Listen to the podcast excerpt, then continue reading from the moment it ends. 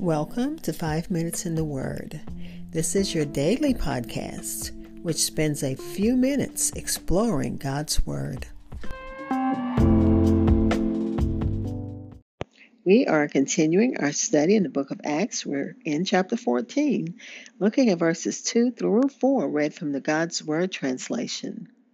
It has been a pattern and a distinguishing feature of all well, nearly all of the persecutions in the book of Acts, that they are originated by the hostility of the Jews. Even though Paul and Barnabas are successful in their ministry, it always seems to create opposition by the Jewish people. So let's listen to Acts chapter 14, verses 2 through 4, read from the God's Word translation. But the Jews who refused to believe stirred up some people who were not Jewish and poisoned their minds against the believers. Paul and Barnabas stayed in the city of Iconium for a long time. They spoke boldly about the Lord, who confirmed their message about his goodwill by having them perform miracles and do amazing things. But the people of Iconium were divided. Some were for the Jews, while others were for the apostles. Again, Acts chapter 14, verses 2 through 4, shared from the God's Word translation. I'll be back with insights and we'll close with prayer. Hi, this is Hope Scott. I am your host of Five Minutes in the Word, a daily podcast which spends a few minutes exploring God's Word. Thank you for listening and following my podcast, which can be heard almost anywhere podcasts are heard, including Spotify, Apple Podcasts, and so many other platforms.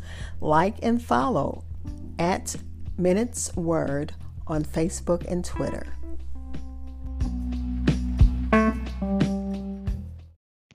Again, that's Acts chapter 14, verses 2 through 4, read from the God's Word translation.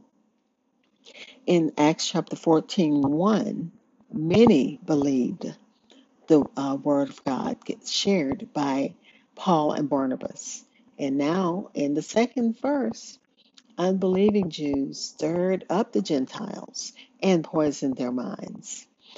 And um, Luke makes it clear that it was not all of the Jews of Iconium who did this, only those who were unbelieving. Yet, some not only rejected the message, but stirred up others to reject the message and the messenger. And that again would be the unbelieving Jews. The unbelieving Jews, these are those who were greatly provoked at the growing success of the gospel and tried all they could to put a stop to its progress. They stirred up the Gentiles, the idolatrous Gentiles, the heathen inhabitants of the place, and made their minds evil affected. And the Greek translation is it made their minds irritated or exasperated to their souls against the brethren, against the disciples of Christ, and especially against those celebrated teachers that would be Paul and Barnabas of a religion against which they had developed a strong prejudice. But the apostles stayed in Iconium a long time. They stayed as long as they could despite the opposition, leaving only when it was absolutely necessary. They did this because they knew that these new Christians in Iconium needed all the grounding that they could get to stand in a city with so much opposition. Paul and Barnabas spoke boldly in the Lord, and you have to remember that's by the power of the Holy Spirit uh, you would think that because the minds of the Gentiles were so filled with prejudice and hostility against them, that they would have withdrawn and hurried out of the town or preached more cautiously for fear of giving further provocation to those who were already enraged. But no, they did just the contrary. They stayed a long time speaking boldly in the Lord. The more they perceived the spirit and the hatred of the town against the new converts, the more vigorously they were in their work of evangelism. And the more they knew that they needed to um, to stay they needed to continue with them so that they could confirm them in the faith and comfort them, bearing witness to the word of God's grace and touching others with the power of Jesus. The gospel is here called the message of his grace because divine grace is its subject matter. So, despite the, the uh, all the efforts of these unbelieving Jews, to um, change the minds of the new converts. Paul and Barnabas stayed to make sure that they were grounded in the faith. And we thank God for uh, teachers and leaders and ministers that that's what they do. They make sure those who are new to the faith are grounded in the faith so that they don't turn back as soon as a, a wind, an ill wind comes up, because that's what happens. Satan says, "You see, you trusted God, and look at what's happening now. You thought that you, you're going to have all these good things happening, but as Christians, we know that." Uh, the Christian life doesn't mean that we're not going to have problems, we're not going to have trials. But Paul and Barnabas made sure that these new converts weren't um, intimidated by those who were trying to uh, persuade them to go back into their idolatrous way of living.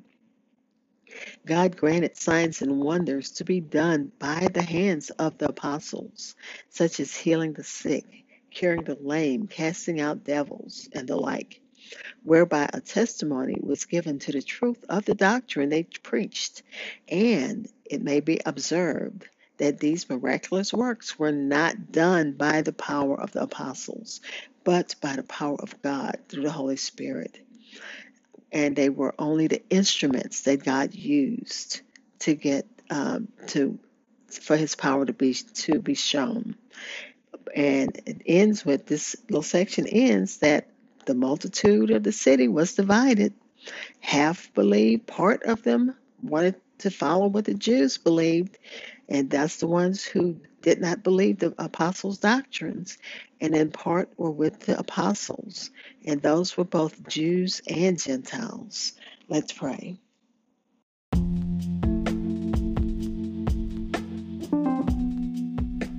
Father, we thank you. We thank you that even in opposition, that you give us the power to stand, and having done all, to stand.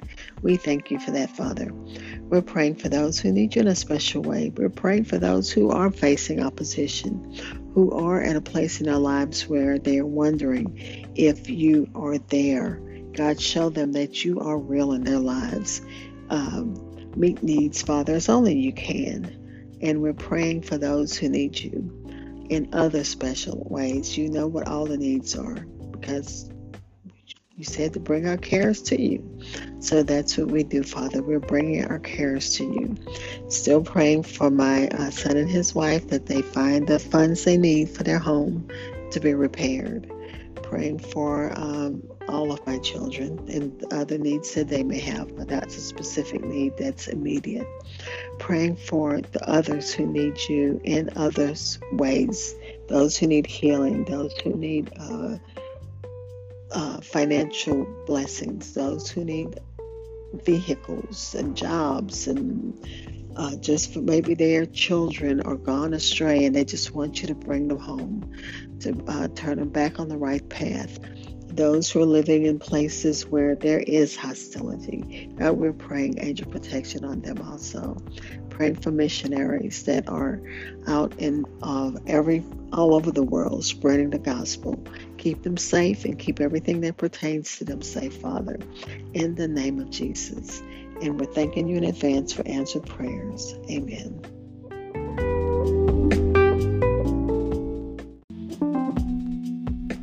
Thank you for spending time in God's Word with me. Be blessed.